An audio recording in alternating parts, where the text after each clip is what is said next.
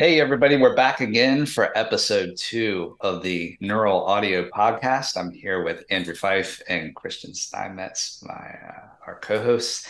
And um, yeah, we're welcoming you back. Just want to give you a quick reminder at the start. Uh, we're going to continue this discussion on our uh, audio programmer community on Discord. If you want to join up, uh, join us at theaudioprogrammer.com forward slash community. So, Christian, you're in a different location today.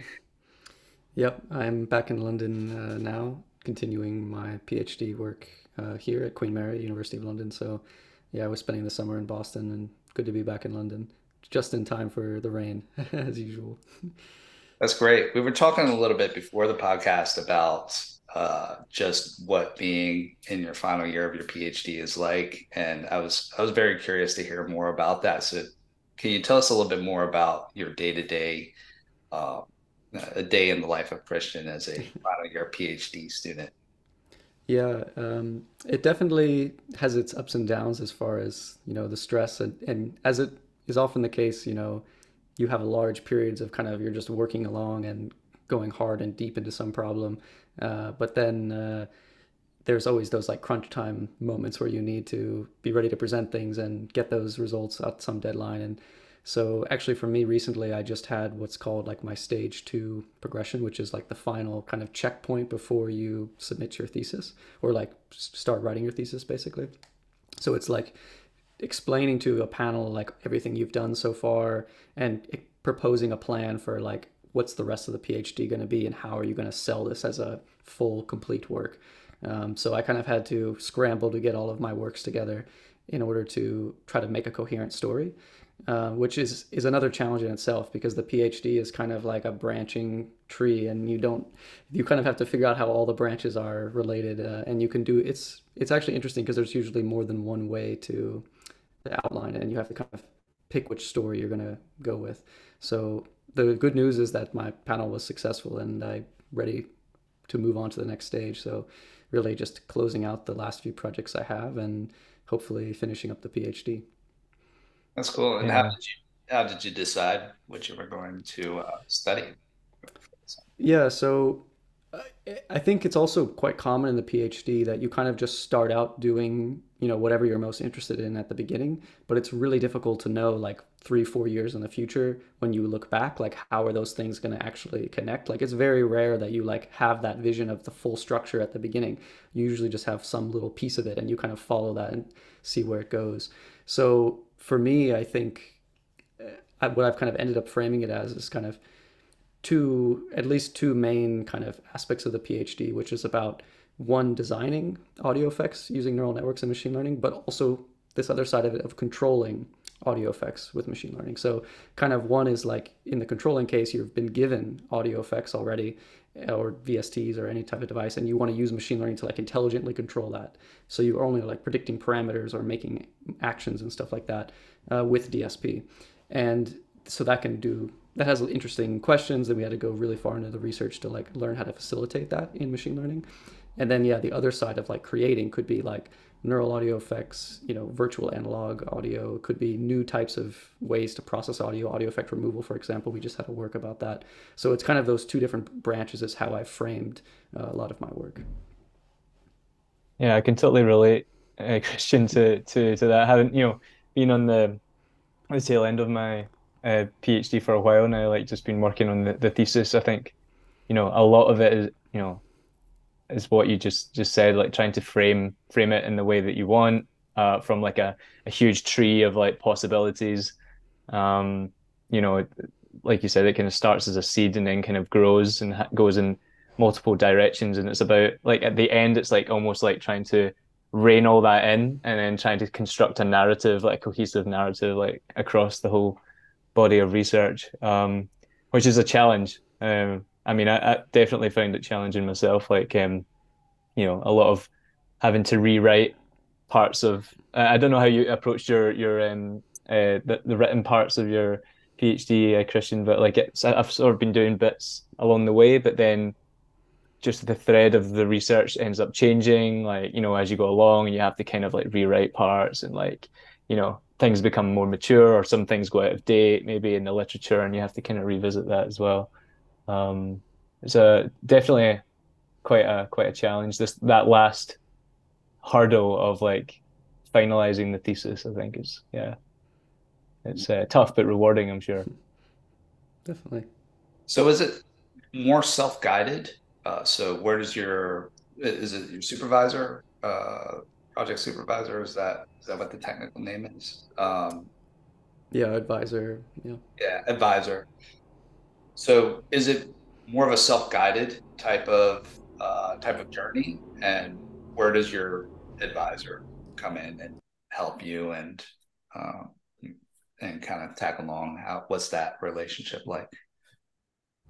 Yeah, I, I, mean, I think it, it depends a lot on kind of the dynamic between the PhD and the advisor as well. So I've heard like a lot of different uh, variations of that. Um, you know, I think for people in our group, we tend to be like, I think at, at C4DM, Center for Digital Music at Queen Mary in general, people are relatively autonomous in their projects. So we often kind of say like, a PhD is actually kind of like running your own startup in some sense because you're fully in control, like you're kind of fully responsible for like what you're going to do. you have to come up with the project proposal. You have to convince everyone else to, you know, get on board with that. And then you need to be the one that kind of delivers the results and keeps pushing it forward. No one is going to tell you like you should research that or go follow this. They might give you ideas or help you brainstorm or like narrow down the topics, but a lot of it really requires on you being very proactive and kind of setting out, taking a stance on like, what do you think is interesting? Where should this go? And I think that's obviously really challenging, uh, but it's also super rewarding because you kind of get full ownership over your direction of the project and the path that it takes. I was gonna segue a little bit on that for a second uh, because you've done quite a few internships. Uh, so if I remember correctly, you've done internships at Adobe, uh, Meta, Tape It, right? And mm-hmm. and I think a few others, right? Uh, so I was curious because people always ask that ask us this in the community about internships, how they work. Uh, you you obviously got a successful formula with with uh, being able to obtain them. So, have these been facilitated through the university, or has, has this been done independently by you? And what is your strategy for doing that? How do you actually uh, handle that? Mm-hmm. Yeah, so in general, the university doesn't directly facilitate that. So they're not going to like come to you and be like, here's a bunch of internships to do. So it's still really much on the student to figure out what are the opportunities that make sense and to go through that process of uh, you know interviewing and all of that um, so yeah a lot of that is was like just my interest in trying to have impact in product or in industry somewhere with the research because for people that work in kind of this similar area of audio effects or intelligent music production and things like that um, you know our research is relatively applied i would say right? So like the, the ultimate goal of any of our research is generally not theoretical results but actually like proposing a system that actually would eventually work in the real world and impact users. So as a singular phd student you can do things like open source your code on github which is great and i'd recommend everyone to do that. But i also found like throughout you know early on in my career that like it's very difficult to be both the researcher, DSP developer, C++ developer, marketing, UI design, like all of that yourself, right? So I found that like it was just too difficult to do all of that and really have big impact, like get your product in front of a lot of people. So internships, I think, are you know one benefit of them is like they do give you a way to you know contribute and focus on the research but do it in a place in which other people will be there to support and bring that thing into the real world um, if you can deliver on the research side of it. What's the application like? Did you always go the official route? Just go to the jobs page, submit your CV there, and just cross your fingers and hope? At, at the beginning, yes. Um, so I started there for sure, and like there were a few years. Like I remember, I think the year that I remember that was the most intense was probably like maybe the year I was doing my master's thesis. Uh, I was looking for internship, and I think I applied to like upwards of 60 different internships for that particular summer, and I only got one offer out of all of those. Um, and one, yeah, one offer that that was good. So I took, and that was at Bose uh, Research. So I, I took that. But yeah, I was working like really hard, just basically cold applying to all these places because it was still very early in my research career. So I didn't have like a lot of connections yet. But based on that, you know, I was able to um, get some experience, just do something, even if it wasn't exactly what I was interested in. You know, I was really just saying, okay, where can I do audio, DSP, machine learning, anything related to that, I will work on. You know, if it's related to research, basically. Um, and so yeah, I just kind of followed that and was able to get some experience. But as I've kind of gone on in my career and like had more opportunities to do internships and put my work out there, then for sure the opportunities flipped the other way and people were asking me to come work with them and stuff like that. And definitely my recommendation is like put your work out there, get some level of recognition or, you know, do contribute to the open source community, things like that uh, and pick a project to work on that not many other people have worked on yet. So you kind of stand out, and people will start coming to you because they're like, "Oh, this is the person that knows how to do X, Y, Z thing, and we're interested in doing that here. So we want to hire them to, to do an internship." And that's kind of what happened to me uh, in a few cases. And and obviously having having a foot in the door of like knowing someone at a company is is in my opinion like really what you should be aiming to do because that's how you really get through um, a lot of these processes. Otherwise it's like totally random and just people filtering through resumes like the people probably are aware of but yeah. Hmm. yeah. Interesting. Do you remember specifically what it was about your application that stood out the most um, I, I was I've been told by like a few people that I worked interned with early on that like basically my website was the major thing that convinced them to take a chance on working with me because I document I had just done a bunch of projects of just things I was interested in. It wasn't even anything necessarily particularly special, but just like putting a lot of effort into like documenting everything, making it look good, open sourcing code, and just making it look like you're doing something. Um, yeah, and obviously you can very easily make a free website, you know, host it on any of these platforms or GitHub uh, pages and stuff like that. So I'm 100%. I believe that anyone working in software or research should have a website, in my opinion. Yeah. That's awesome. So the work that you were doing inside these internships, how does that work in terms of your intersection between you're still a student? Uh, I imagine that you're working that internship to gain experience, but also to try to leverage some of that back into your academic studies. But I would imagine that the company wants to make a product. They don't, they may not necessarily want you to talk about the things that they're working on that they haven't revealed yet. So, how does that work? Yeah, I think there's a, a few things to, to mention there. I mean, one is from a perspective of a PhD student, I think alignment between the topic of the research and the your PhD topic is really important. So you can always do some and some people do it like they just go work on a totally different topic in an internship just to maybe like clear their head or do get away from their PhD work, which is can be good in some cases. But I think the real synergy happens when you kind of like can find a company that is interested in the same topic as your PhD research because then you'll be advancing your own you know thesis while doing work at the company. Um, there obviously is the bureaucracy of like okay, working out the IP, figuring out between the university, between you, between the company. I mean, and different universities have different processes for for doing that. But I would say it's definitely worth the effort to go through that process and figure it out.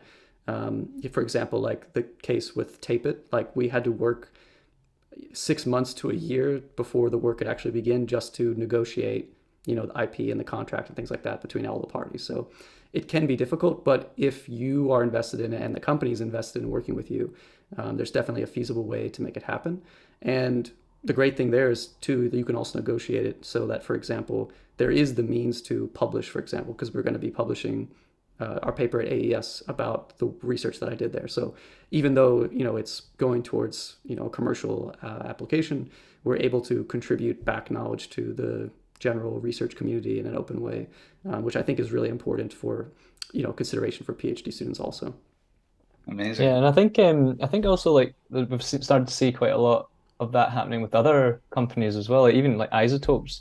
I think uh, recently I had published quite a, a few papers uh, at AES and I, I, can't remember the other conference. Um, but um, yeah, like yeah, was it DAFx maybe? Yeah. Mm-hmm um, they published some papers there, um, whilst also integrating like that work into uh, their commercial plugins, um, which is yeah, it's interesting and it's great to see like more and more people are kind of finding, like you said, Christian, that like um, kind of balance or finding that way to kind of still contribute you know research to the community and to the open source community and you know to academia in a way but also you know able to contribute um you know in industry and to, to like uh, these sort of commercial projects as well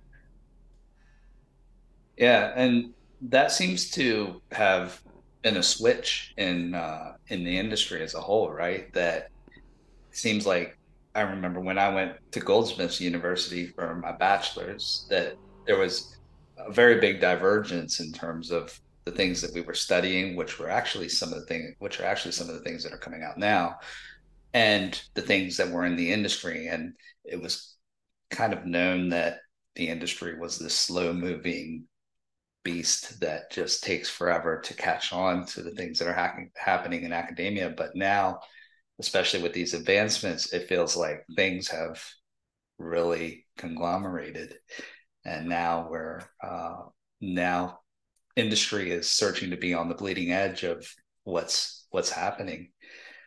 Um, so tell us a little bit more about this about this paper that you're uh, publishing in in uh, partnership with Tape-it.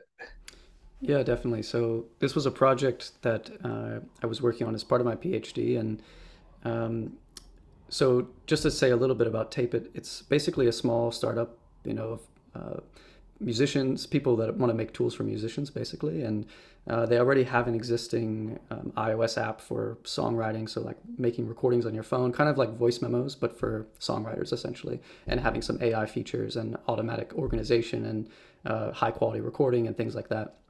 And one of the things that we were interested in moving into was, yeah, more about enhancing audio quality.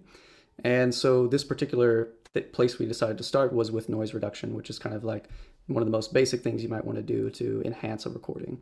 And as I'm sure like a lot of other people have seen, there's been a lot of space kind of in the speech enhancement uh, area, right? So you have like players like Adobe, which has their like enhance uh, for speech, uh, which has a ton of users. Um, there's also Descript, and they have their enhancement as well.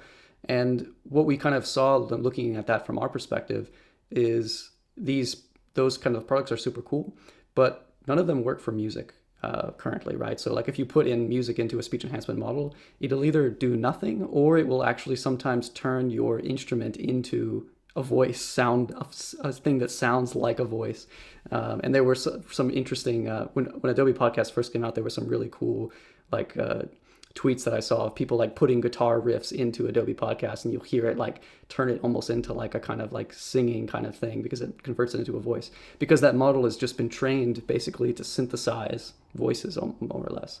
Um, but yeah, so we were kind of saying from the music perspective, how could we build something that would just try to elevate the quality a little bit of these recordings? And what we decided to do there was uh, also take into account a few other considerations. Like one, we wanted it to be very efficient, so we could like run it on device, right? So we could have it like on an iPhone and actually denoise locally, for example, um, or potentially in the future work in a DAW and something like that. Um, which these other existing big models are like really not good at. They need a big GPU, you need a server farm and everything to run them. Uh, so that was one one consideration, and the other one I think that was most important to me was about the artifacts because even these very powerful deep learning models that can kind of seem to extract uh, speech from super noisy uh, conditions in a really impressive way they would always add artifacts even to recordings that have just like a little bit of noise in them and we were kind of targeting you know musicians or audio producers that are like super focused on quality right? Like they care so much about the details of the sound. They want high sample rates. They want you know minimal artifacts like all of these like classic things that an audio engineer is thinking about like myself included. Um, and when you look at these other like speech enhancement models they're focused just very much on a different application of like speech where it's like still like lower sampling rates and just speech. So we were saying, okay, how could we build a system that seems to solve all of these like impossible problems, right?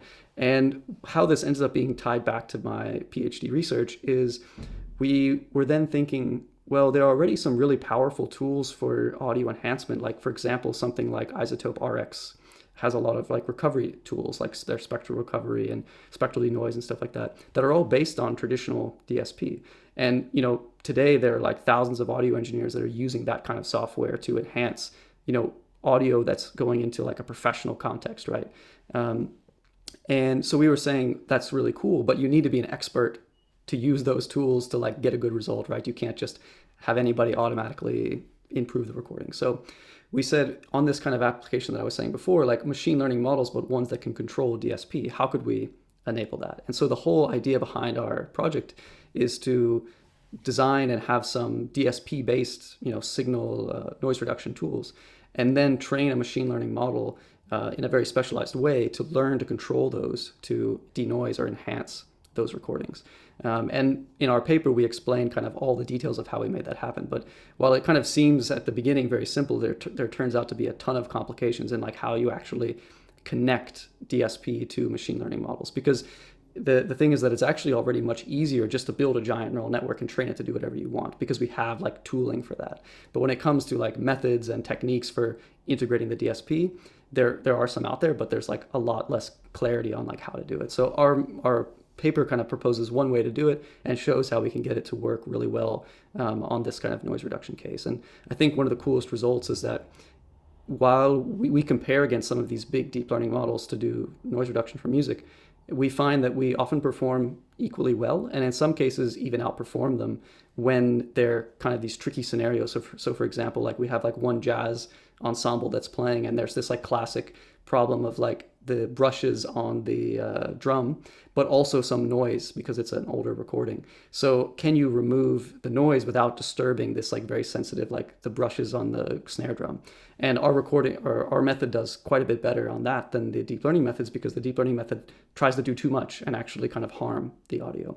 So yeah, that's kind of our main idea with this, and it's currently available now um, for anyone to try out. So we're kind of putting it out there just for anyone to try, and you can try it at tape.it slash denoiser.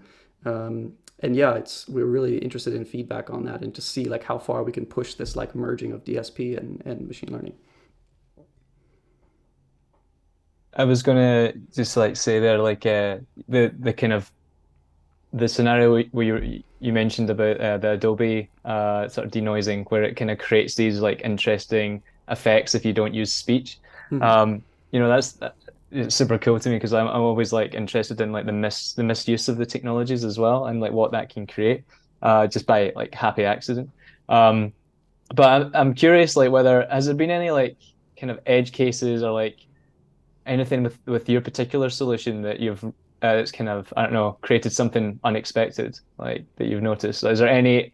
I know this is like sort of picking at like you know where there might be error in the, your system, but like is there has there been anything that's like emerged that you went oh that's that's kind of interesting. It doesn't work maybe so great on that material, or or, or would you say it's been pretty universal? Well, yeah, I mean, we definitely haven't fully solved everything to do with uh, noise reduction, that's for sure. Um, I think the biggest caveat to mention with our system is that you know, unlike these big deep learning models for, for speech enhancement, we're not trying to, you know, if you if you're going to the middle of Times Square and making a recording of your acoustic guitar, you know, we're not trying to enhance that and make it sound as if as if you're in a studio.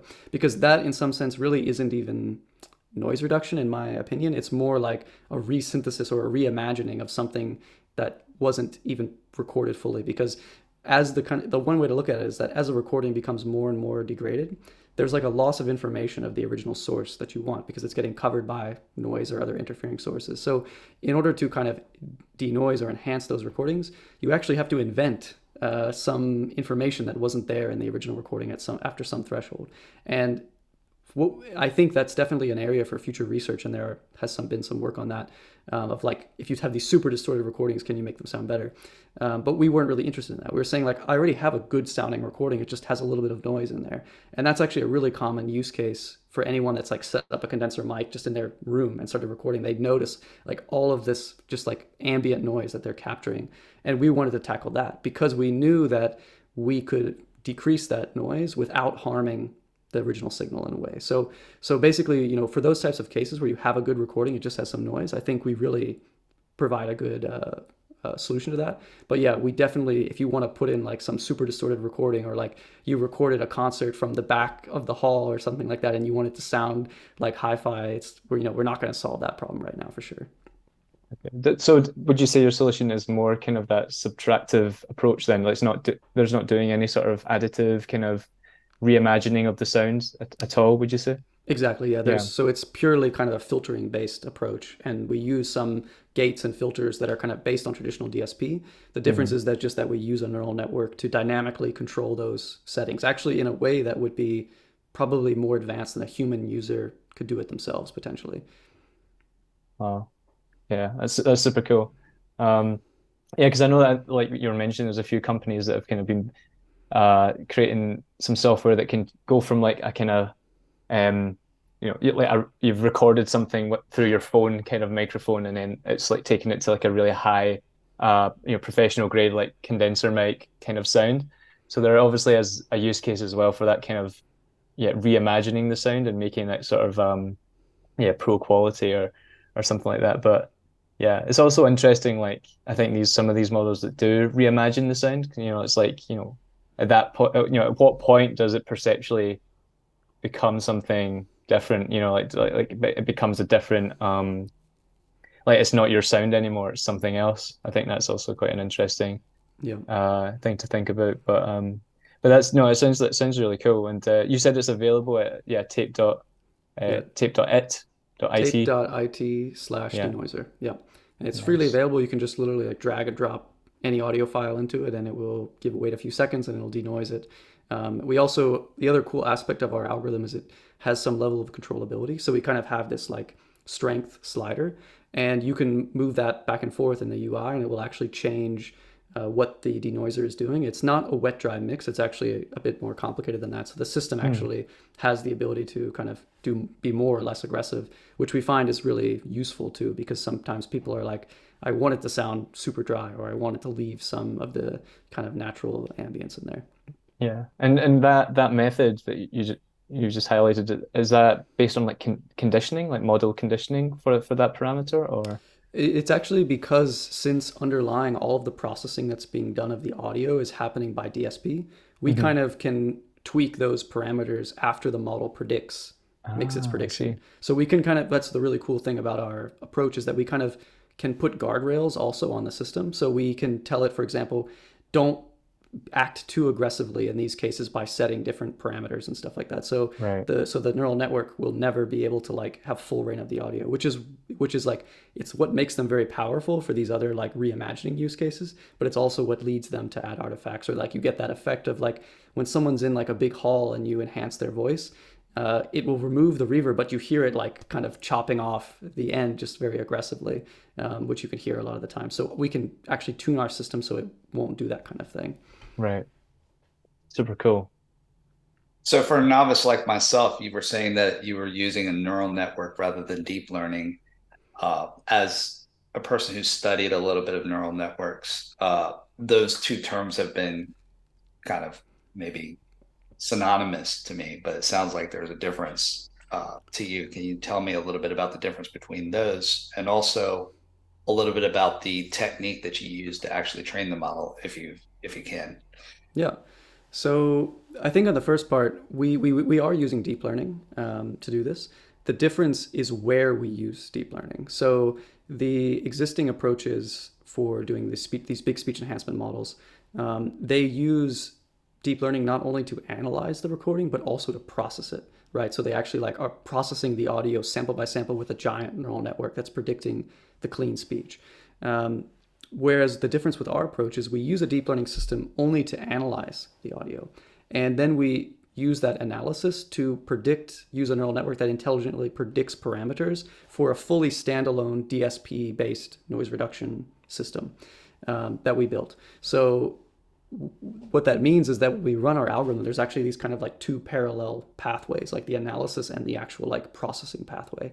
And we can operate them independently, or we can, like I was saying before, kind of get into the middle between the neural network and the other device and make any kind of manipulations or put guardrails um, and things like that. And that not only does it help us with kind of reducing artifacts, but it also helps us with efficiency because we can implement that DSP and like super optimized C++ code that can run in real time and it's fully independent in its like way that it runs from the neural network. So for example, if we wanted to run this thing in real time, we wouldn't have to run the neural network like on the audio thread, for example, right? Because we could actually run it on a separate thread and it could be predicting parameters for the this DSP thing, and the DSP is running on its audio thread as it normally would, and it could actually be somewhat asynchronous potentially um, as well. So that's kind of the other big difference of our approach of how we're using deep learning here. And what about the training itself? What was the process for that? Yeah, so to, I won't. I don't want to get into too much detail, not because I can't share, but just because it gets very technical. And I would definitely recommend anyone to check out our paper. Um, we can share a link uh, to it as well. It's on arXiv.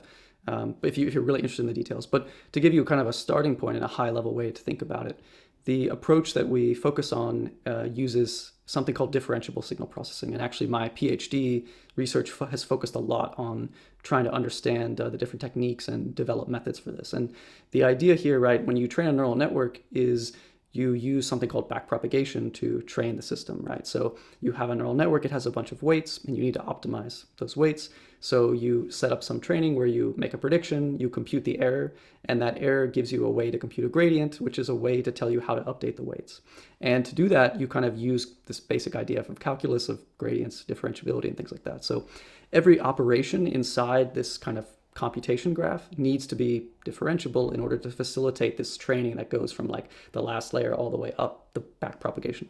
So when it comes to controlling audio effects or DSP in general, we want to actually train with the DSP in the loop so that we basically predict some parameters, run the DSP with those parameters with some audio that goes through it. Then we get some audio out and we want to compare that audio out to the target. So like if it's if it's noise reduction, we want to have a clean audio and then the predicted audio from the system and compare them and use that to train the neural network to predict better parameters. But this requires that we have to back propagate through this DSP. And that's where the differentiable signal processing comes in, which is all about proposing methods to make DSP differentiable or approximately differentiable or approx- yeah, or even approximate the gradients if whether they exist or not. So in this particular approach, we use this kind of gradient approximation approach, but we do this kind of special two-stage training in order to make it work. And I can't get into more details just because it will get too technical, but uh, definitely encourage people to check out this differentiable signal processing idea. And there's a number of papers out there if you just search for that. Amazing. So that's that's really nice that it uh, it focuses on efficiency in the system where you can use it in real time. That's a that's definitely something that's been a big problem space industry wide, being able to use these uh, models and using AI in general and uh, in real time. Uh, recently, there's been the LANDR mastering plugin that's come out, uh, which is very interesting. Another real time system that allows. Uh, uh, I don't really know how it how it works, but I'd love to hear your your thoughts on um, how you think it may work and um, if it uses a, a similar situ, uh, a similar system or something completely different, and how they were able to get uh, machine learning and neural networks into a plugin. Yeah, do you want to take that first, Andrew? Maybe you have some thoughts. Yeah, I mean, I guess um, I'd probably. It's obviously hard to kind of to, to know exactly how they're maybe implementing that. Um, it's you know their own proprietary kind of solution. But you know, from the surface, it, it does resemble like something similar to what uh you know Christian's been talking about and been been exploring. So probably sort of um uh automated mixing, um sort of a sort of idea of um having DSP blocks uh as part of like the mastering chain. Um and then essentially like training a neural network deep learning algorithm to a deep learning model to um, essentially uh, fine tune these uh, high level parameters of the DSP uh, to sort of, um, I guess, match some sort of uh, result. Um, uh, so, I mean, I guess like ha- having not, I've not actually, you know, experimented with the plugin, um, uh, sort of hands on, but like, uh, I guess from the surface and from kind of the tra- you know the, the the material that's been uh released so far, it kind of looks like it could possibly be that. But then there's also the, the option that maybe it's a full uh, kind of end to end approach as well, where they've conditioned uh, um, this sort of deep learning model to, um, I guess, improve the sound and a sort of mastering style based on um, high level parameters that have kind of been exposed um, to the user.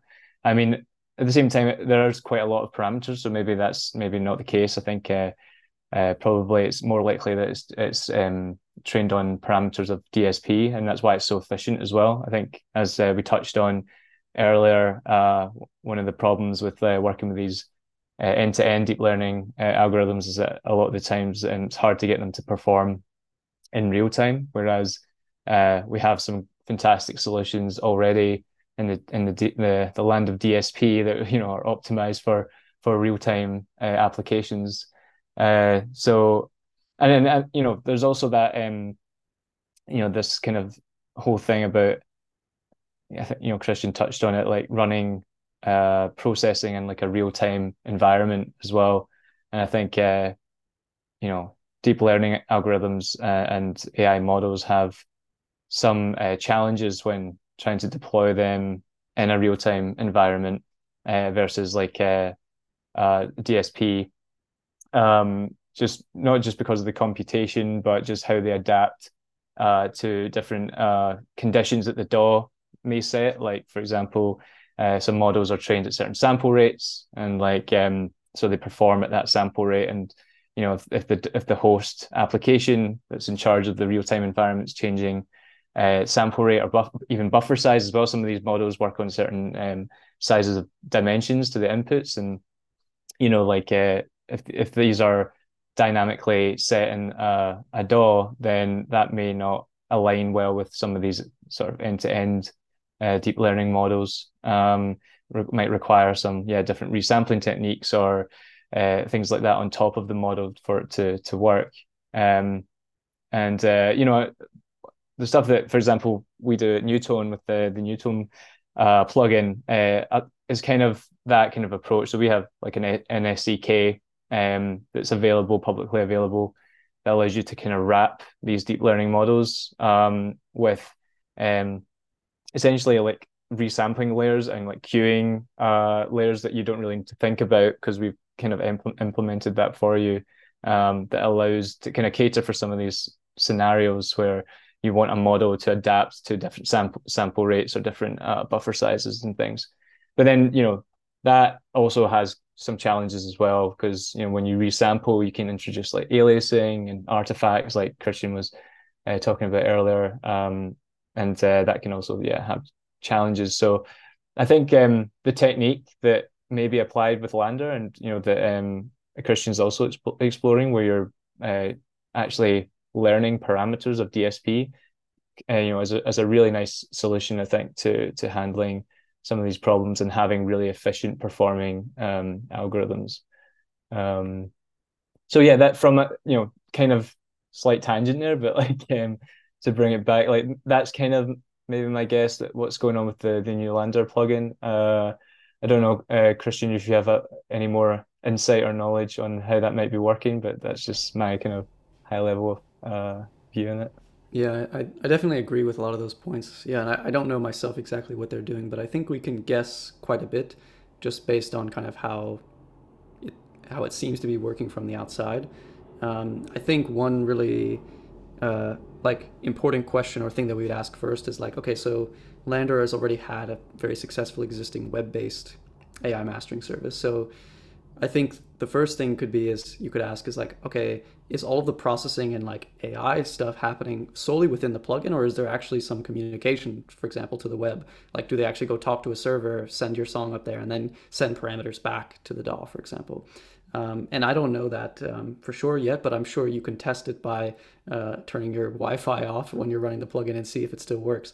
Uh, but that can be tricky too now because right there are some plugins that even require you to be connected to Wi-Fi for uh, authorization and things like that. So um, I think moving forward, this is like an interesting question for plugin developers as well as for users about how much tied to the web are their plugins, right?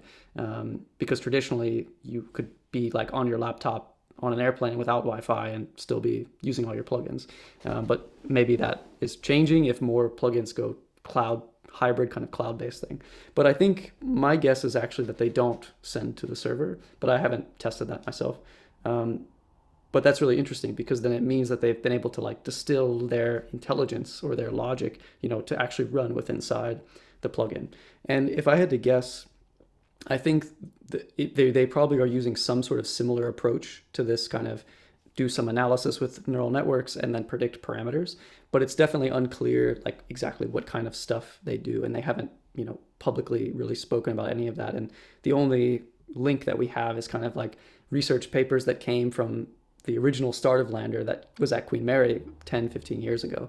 Um, so we have some of those papers and we can kind of go based on that, but we don't know anything, you know, beyond that as far as what they've been doing lately.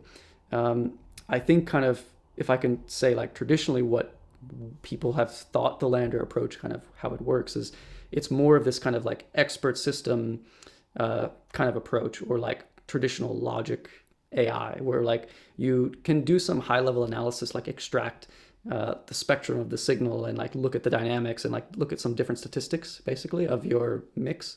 And then you can kind of create some reference template so you say like oh if this song is a jazz song statistics for the masters of that kind of tend to look like this so then what we're going to do is use that information to like configure an eq and configure some dynamics processing so that we can make your mix look like it has statistics that are closer to the reference. And I think even in this new plugin, like a lot of the other tools, uh, mastering tools that are out there, they kind of give you this like three options, like a, I don't know, a warm classic or punchy traditional or something, you know, these different kinds of like words to describe like maybe three different options. And those are all like matching to different statistics profiles basically.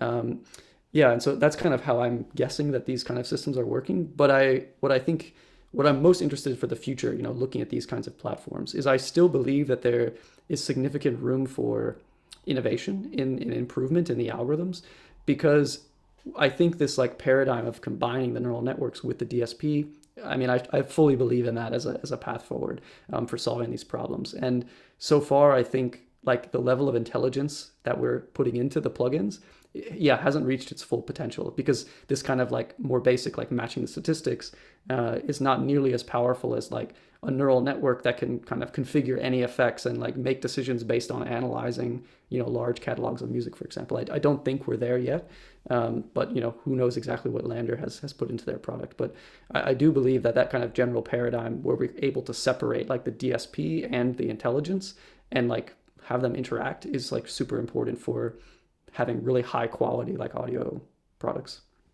Yeah, and another thing that you know related to that that we're seeing more and more of, I think, is um, you know the emergence of all these sort of physical models uh, as well. And I think um, the interesting thing about a lot of these physical models that um, I think they have the complication that a lot of them have tons of uh, parameters that you need to tweak, you know, to get a, a certain sound or behavior and a lot of these physical models can be really accurate. Uh, you know, when you look at the the, the physics, the science, um, and the mathematics, you know, they're um, but ch- actually trying to tune all the different parameters that might be, um, you know, there as part of that algorithm to to do the physical model. Like to actually tune that by hand is like, you know, some sometimes near enough impossible uh, to achieve a desired effect. So I can see also like maybe a similar application where you're applying some of these neural networks, deep learning algorithms, to the tuning of parameters for uh, these physical models as well, uh, which I think is an- another interesting like application uh, for it.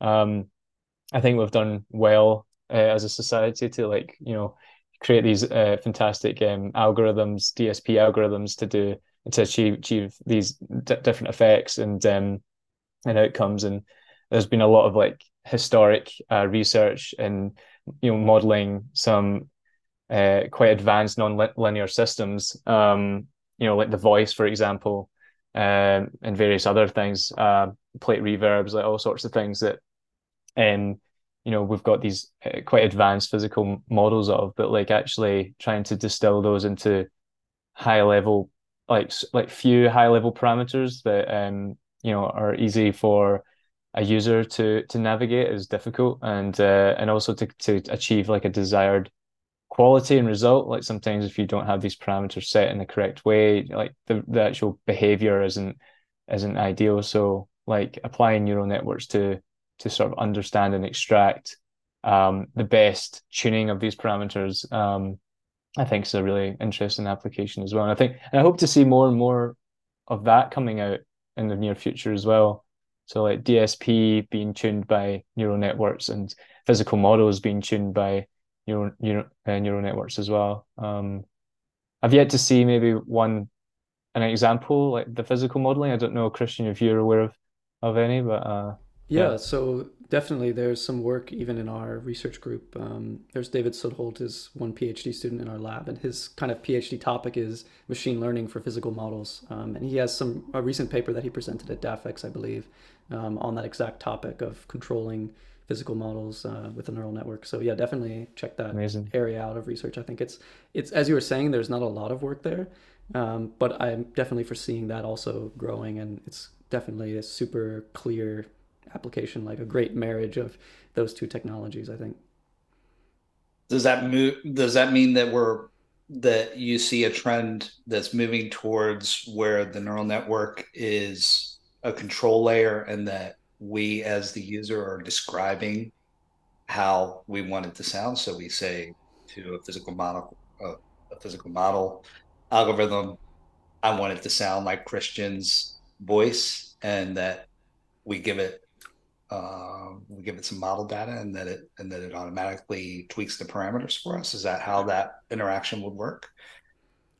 Yeah, I, I think so. I, I think I guess the other thing that I would want to make clear too about this is I I don't think it's a mutually exclusive research direction either. So in other words, to make that clear, it means that I think there is a role for like large end-to-end neural network models that don't use any DSP, but I also think there's a role for using machine learning models to control existing DSP or physical models.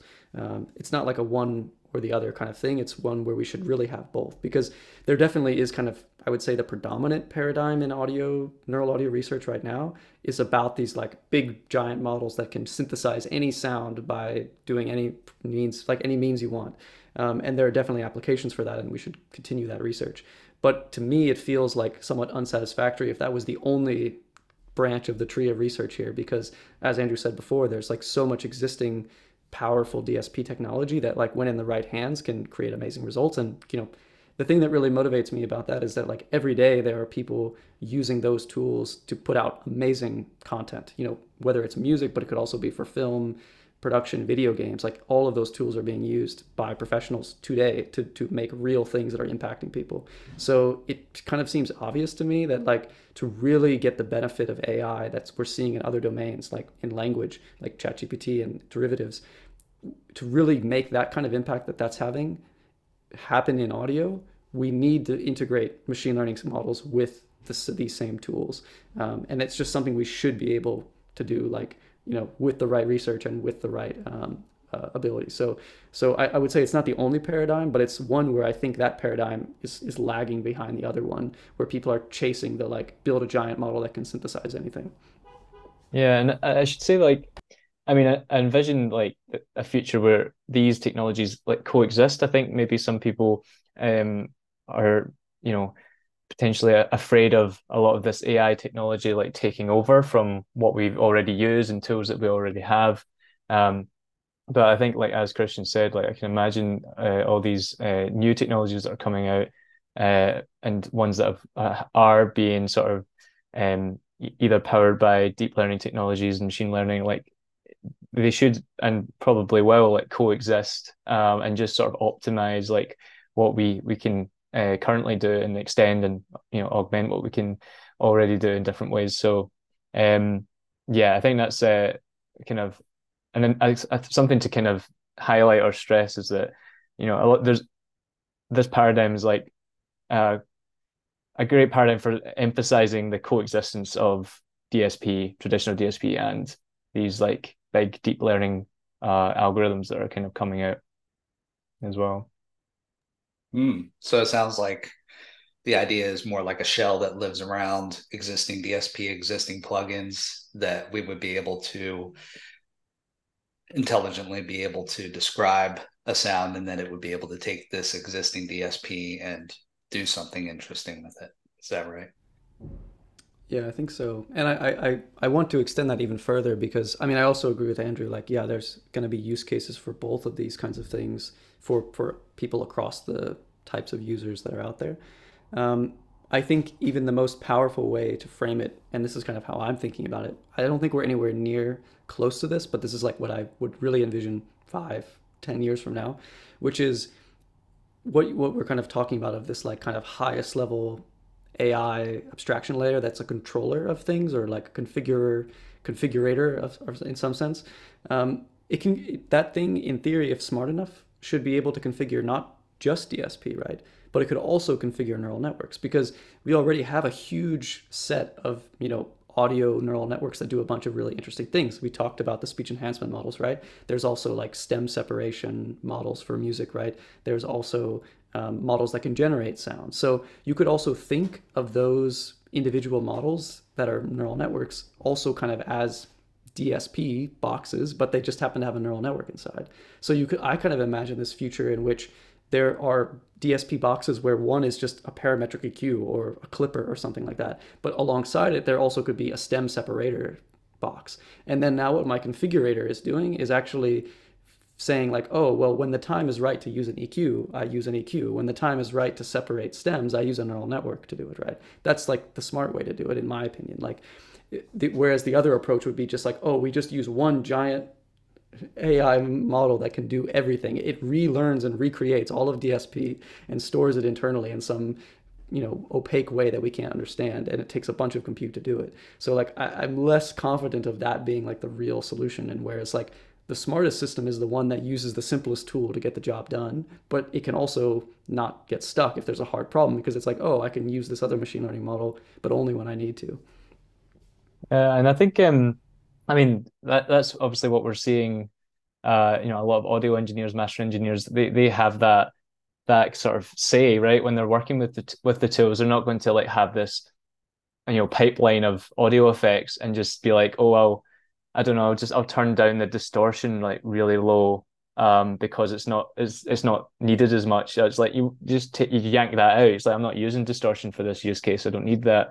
Or you know, uh, the EQ filtering or the compression, like whatever. Like there's obviously um and there's a ton of uh plugins out there that are kind of um and not just plugins, you know, DAWs as well that allow you to chain effects in different ways and decide what effects are actually um, appropriate for certain to achieve a desired sound. So yeah, I think that is definitely a great uh, place to be if we could have some uh, neural networks and, and machine learning models that can kind of understand that, like when like maybe maybe be part of like a bigger system with like different effects and can actually uh, work out when to apply certain effects in certain use cases. I think yeah, maybe in the next five ten years we'll start to see see that as well. Um, I just want to like also touch on something that's very uh related to this um as well, and it's kind of getting a lot of um, buzz around it right now. Is the, the new the new uh, Synplant two plugin that came out, uh, which I think uh, has like actually shown to people like the power of of this technology in a way of like fine tuning, um, you know, synthesizers, fine tuning oscillators with just the right parameters to achieve uh some some sort of sound like that based on like a reference sound. So you can like throw in like a voice sound or throw in like um you know anything really like a uh, you know sound of a violin or sound of whatever and this algorithm will will um essentially like uh, tune the parameters of these oscillators to sound like that. And i think that i mean there, there's that and the power of that's enormous. But i think what this opens up to people to artists to creatives as well as you know um, the stuff that you know Christian's working on as well is it allows us as artists to start to like deviate from from that from that uh, result with these high level parameters to achieve something fresh and new as well.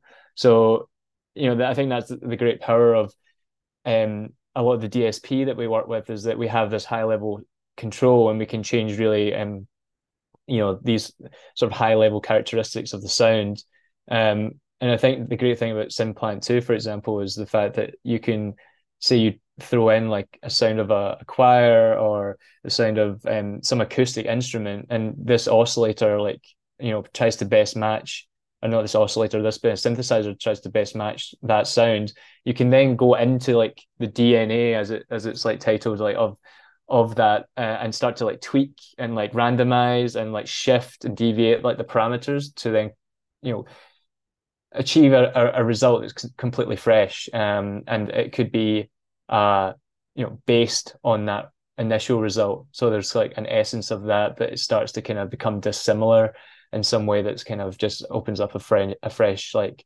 uh you know listening experience i guess which i think super super exciting as well. Yeah there are so many things that i love about Synplant too. I love that it's it's taking it's taken synthesis and it's just turned it on its head and just approached it from a completely different direction. I love that. Uh, hopefully, that doesn't mean that we're going to see a uh, an onslaught of plant based plugins. Uh, another thing that I really love about it is that it's very is that for a person to use it, it has an interface that is very simple. You just drag and drop a sound, you hit one button, and now you come out with the permutations of, uh, of, of other different sounds. But yet you also have that expert level control as well that's underneath the hood. And I think the way that they that that they laid it out is really really interesting. Uh, it, it really gives a lot of control you know some where somebody could very quickly come up with some interesting textures something that's completely original but at the same time if you're looking for something specific you can get under the hood and you can really tweak those parameters. I really love it. Yeah, like uh, I mean, there's there's so many like new kind of sonic possibilities, like you know when you're working with with that um technology, uh, which is really exciting. And I think yeah, something you touched on there, uh, Josh, with the the fact like how they've communicated that information and that experience as a as a as a user is like I think really fresh and interesting. And I think that you know maybe it's beyond the the scope of of this episode but like an, another thing is like you know what does the do these new approaches and technologies uh sort of open open up to the actual creative the creative um experience of and the interactive experience as a as a producer as a musician working with these tools? Like how do we best communicate what's going on and the processing and the pro and the processes and I think, uh, yeah, Synplant 2 did a, a great job in having this sort of, you know, I hope, like you said, there's not going to just be all these plant based like, uh, tools emerging, but like that metaphor and like the, and then also the idea of like the DNA, which allows you to go in and have like finer control. Um, I think is really a really interesting take on on on what's going on there uh, and like this the stemming and branching of like these different variations and stuff like that i think is really interesting so I mean, I'm hoping to see like as you know more of these technologies emerge, like really interesting uh, human computer interactions emerge, uh, which sort sort of shift us away from um, the traditional uh, interactions that we're used to with like uh, you know just just knobs and sliders and things of like uh, simulating kind of physical hardware from the from the past. I think there's definitely a place for all of that, but um, I think yeah, I'm interested to see what other uh, interactions occur as well from from some of these technologies. So yeah, definitely. I mean, and I think I would pick up on that and saying like my my feeling recent more recently, like seeing kind of how fast the research of AI and related to audio is developing. What I I think it's a great time for people that are designers uh, and you know people that like want to work on UI design and things like that. Like it's a great time to innovate in that space because there's this new technology layer that's emerging, but it's really unclear what the right way to present that to the user is. Um, you know, like we are kind of saying with Synplant, like, oh, you want to like have potentially a way to hide all of that uh, complexity, but you also want to be able to dig down when it's appropriate.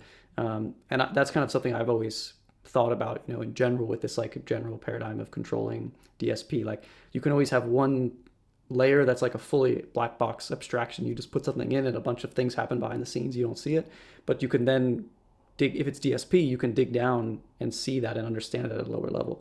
But you could even go as far as to say, it's like, well, how many levels is appropriate, right? Like maybe there's a way to design like easy, medium, hard level, right? Like of how many parameters I'm exposing. And, and obviously in plugin design, this has been a common paradigm as well because you can some plugins, you know, do have like a little hidden advanced configuration menu and you can do even more stuff. Um, but I wonder as we, I'm kind of seeing it as that we're moving like a layer up the stack of abstraction when it comes to DSP. So AI lets us like remove even more parameters. But then there's this question of like, can we have meta parameters, right? So like maybe at the bottom most level is DSP parameters. The top most level is just fully automatic AI system. But maybe there's some middle layer where it's like I can interface with this system with some knob, but the knob isn't DSP. It's actually another conditioning signal to an AI system. And obviously, this might sound like really abstract and unclear, like what that is. And it's because it doesn't really exist yet, and someone needs to figure out how to build that and research that. So I think I'd love to see more collaboration also like from the HCI research space and the AI audio space because there's just so many questions to answer there.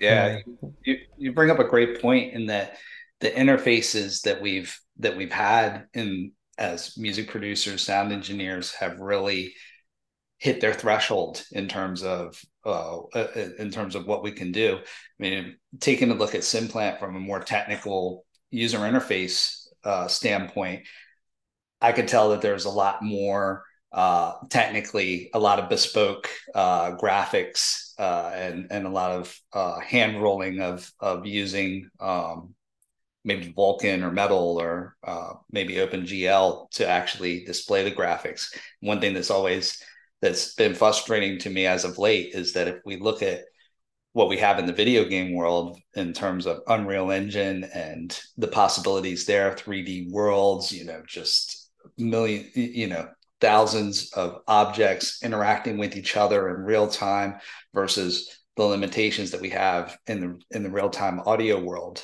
Uh, and and I would love to see some enhancements on that. Like you said, there there are some really exciting possibilities for uh, UX UI designers to to really go out and start exploring. And I'm hoping that Synplant can serve as a point of inspiration for people to start exploring just beyond oscillators and you know filter controls. Um, the other thing that I was going to say is that um, one thing that I thought was far ahead of its time that we had on one of our first audio programmer meetups was uh, this game called Dreams uh, for the PlayStation 4.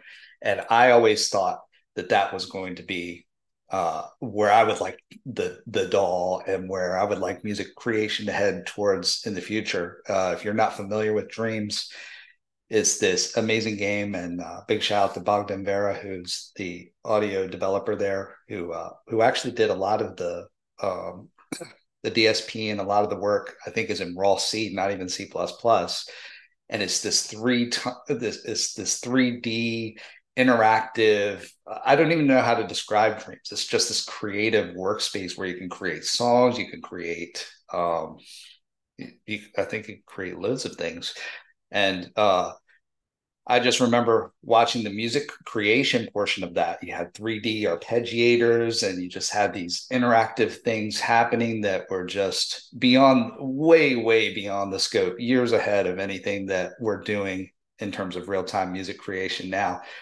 I would love for things to head in that direction uh, rather than you know being stuck with it, it, you know I, I, think there's a world for both of those realities to exist uh, but um, that's the area that I'm starting to get excited about. So when we see Synplant 2, I'm thinking, okay, can we have Synplant 2, but with something that's a little bit that's with something that's 3D?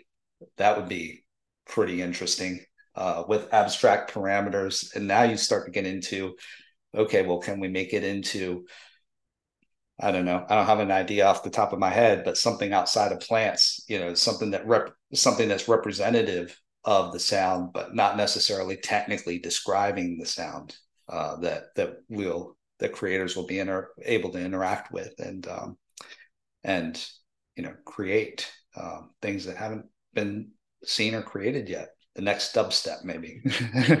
Yeah.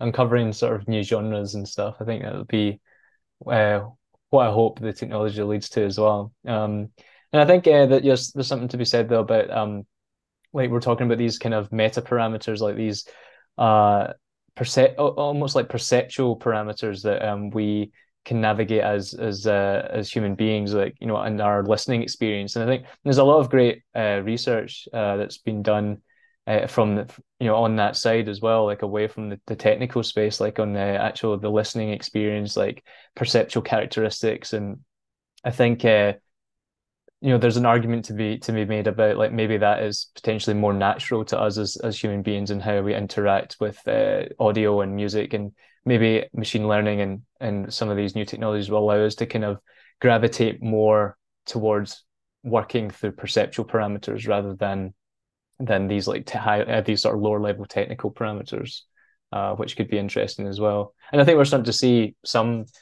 uh, technologies come out with like parameters like that. Like, um, I think it's difficult because uh, there's obviously a level of subjectivity in in, in this area. So it's like a kind of um, you have to be uh, kind of considerate of of that side of it. Um, but I think there's also a lot of space to kind of I don't know potentially refine uh, the description of certain sounds perceptually, and uh, maybe that's the direction that we end up going when it comes to like parameter manipulation. Absolutely. Great. Feels like a good time to for us to wrap up now.